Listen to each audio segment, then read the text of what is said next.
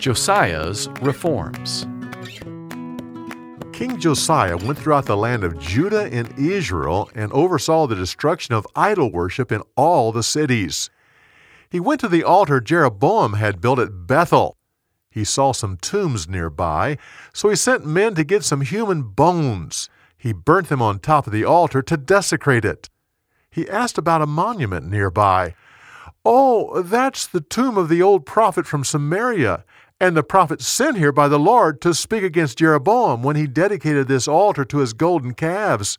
He told the people what you would do to this altar. Today you have fulfilled his prophecy. The Lord still planned to destroy Jerusalem and send the people of Judah into exile, but he had promised not to do that until after Josiah died. When he was 39 years old, the Pharaoh of Egypt led his army past Judah to join a military campaign in the north. Josiah took his army out to stop them. The Pharaoh said, My battle isn't with you. I'm going to fight someone else. Don't interfere, or God will use me to destroy you. Josiah didn't listen to this advice. He went into battle, but disguised himself so the enemy wouldn't know that he was the king. Suddenly, an arrow hit him, and he died soon afterwards.